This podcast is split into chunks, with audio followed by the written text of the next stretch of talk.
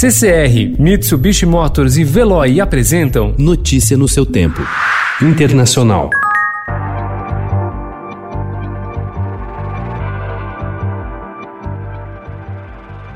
O governo Trump corre para conter um surto de Covid-19 dentro da Casa Branca, com algumas autoridades já acreditando que a doença está se espalhando rapidamente em meio à multidão de pessoas que trabalha nos escritórios apertados que compõem os três andares da ala oeste do prédio. Ontem, o vice-presidente Mike Pence decidiu fazer um auto-isolamento. A porta-voz dele, Kate Miller, foi diagnosticada com o novo coronavírus na sexta-feira.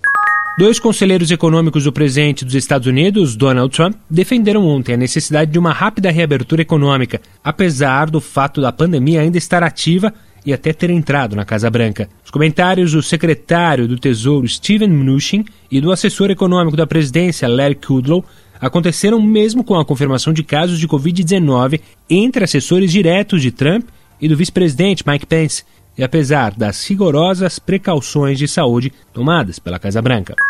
Novos surtos de infecções por coronavírus na Coreia do Sul e na China e a lotação de leitos de UTI no Japão aumentaram as preocupações de líderes de países asiáticos com a possibilidade de uma nova onda de contágios na região. China e Coreia do Sul registraram um aumento de infectados por coronavírus menos de uma semana depois de uma reabertura parcial. O primeiro-ministro do Reino Unido, Boris Johnson, manteve o bloqueio do país para tentar controlar o coronavírus até o dia 1 de julho, mas apresentou seu plano de desconfinamento progressivo. O Reino Unido é o segundo país do mundo com mais mortes pela Covid-19. Duramente criticado por seu relaxamento inicial e por decidir o confinamento mais tarde que seus vizinhos europeus, Johnson, que chegou a ser internado na UTI depois de ser infectado pela Covid-19, se tornou um ferrenho defensor da prudência e da paciência.